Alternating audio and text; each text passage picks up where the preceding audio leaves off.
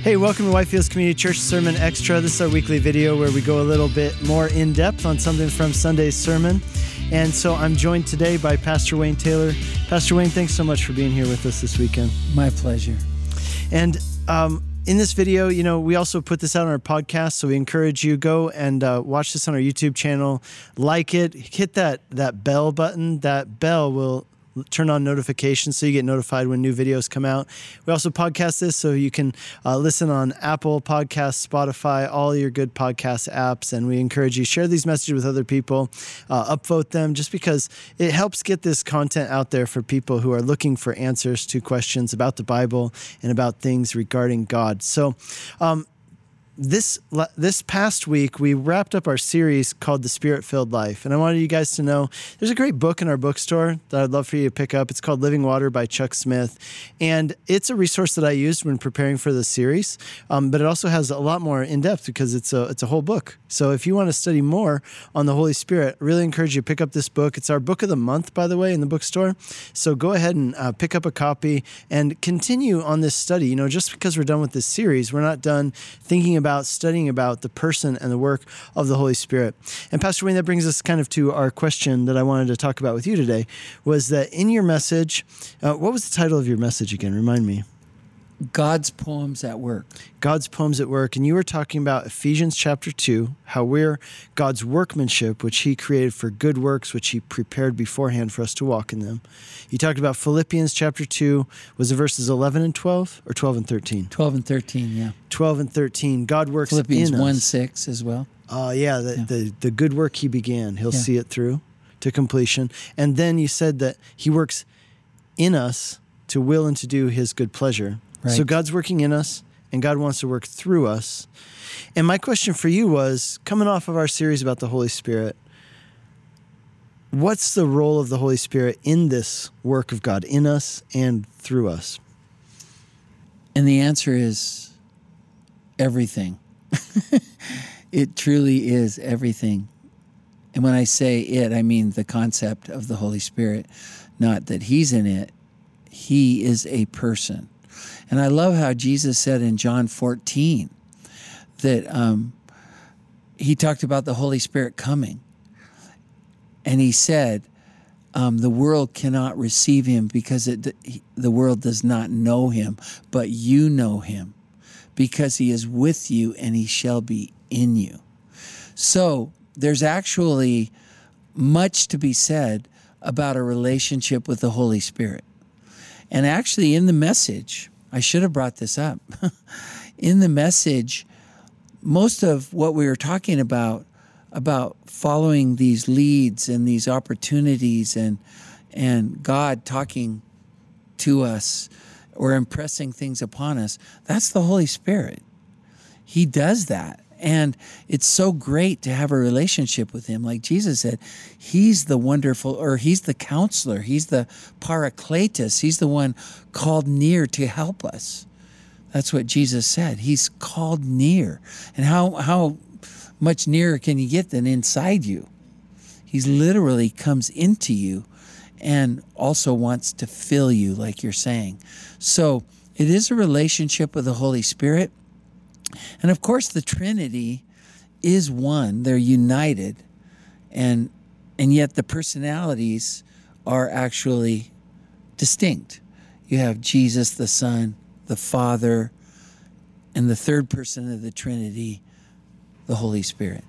Hmm. Yeah, there was a verse too that you used in your first um, service today from Romans chapter 5 about the work of the Holy Spirit. Could you remind us about that?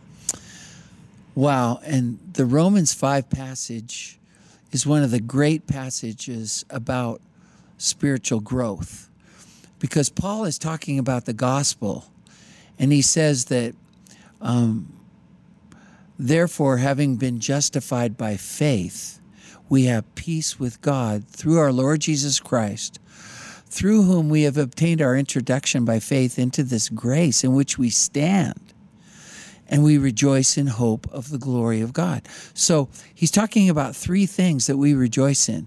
One is we rejoice in our salvation. and the grace that's given to us in our salvation. And then later in chapters, or excuse me, in verses um, 6 through 10 and 11, there you go. If when we were enemies, we were reconciled to God through the death of his Son, much more having been reconciled, we shall be saved by his life. And that's kind of, um, now that we're reconciled, his life saving us um, enables us to live a different life, a different life. But verse 11 describes what we rejoice in. And not only that, but we also rejoice in God through our Lord Jesus Christ, through whom we have now received the reconciliation. So we rejoice in God, just having God in our life. But the middle thing says that we can rejoice in our tribulations. And that's shocking. To me, it's super shocking. Why can we? I mean, who wants to rejoice in tribulations? And Christians are kind of funny. They find good in almost everything because God works all things for good to those who love him and are called according to his purpose. And the member of the Trinity that does that a lot is the Holy Spirit. And how does he do it? Well, a trial comes into your life, a hardship, maybe pandemic hits, maybe some sadness, um, just maybe failure. These things come into your life and it pressures you. The word thlipsis, tribulation, means stress or pressure.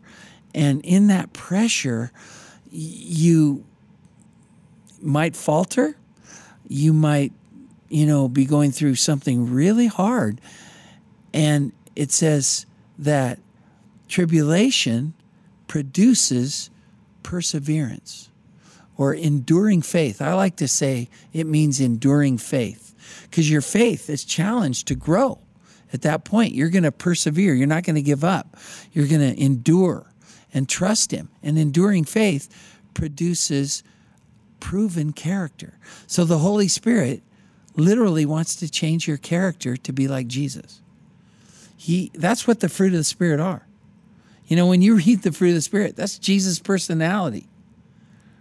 Love, joy, peace, patience, kindness, goodness, meekness, temperance, faith, faithfulness, all those things. That's that's Jesus. Well, I'm not like that in the norm, but the Holy Spirit makes me like that. He changes me. So proven character when you see Jesus' character being developed in you, it brings hope. And hope, it says, does not disappoint because the love of God, and this is where it comes to really wrapping it up by the Holy Spirit, because the love of God is poured out into us and through us through the Holy Spirit who's given to us. And that word means the Holy Spirit floods in in the midst of trial, in the midst of pressure. He floods in and it helps you, and then He floods through you to other people. The love of God floods through you. And that's the work of the Holy Spirit. Remember how Jesus talked about the living water, mm-hmm. like the book. Yeah. He floods in and he floods through. And so, you know, that's that's one of the best things about the Holy Spirit is he makes everything real. Amen. Amen. Well said. Hey, if you missed this past Sunday's sermon, you can catch it on YouTube. It's up there on our YouTube channel, and you can also catch it on our podcast. It's also available on our Facebook Live um, archive, as well as on our website, whitefieldschurch.com go over there, share it with somebody who maybe needs to hear that message this week, and we'll see you next time. God bless you.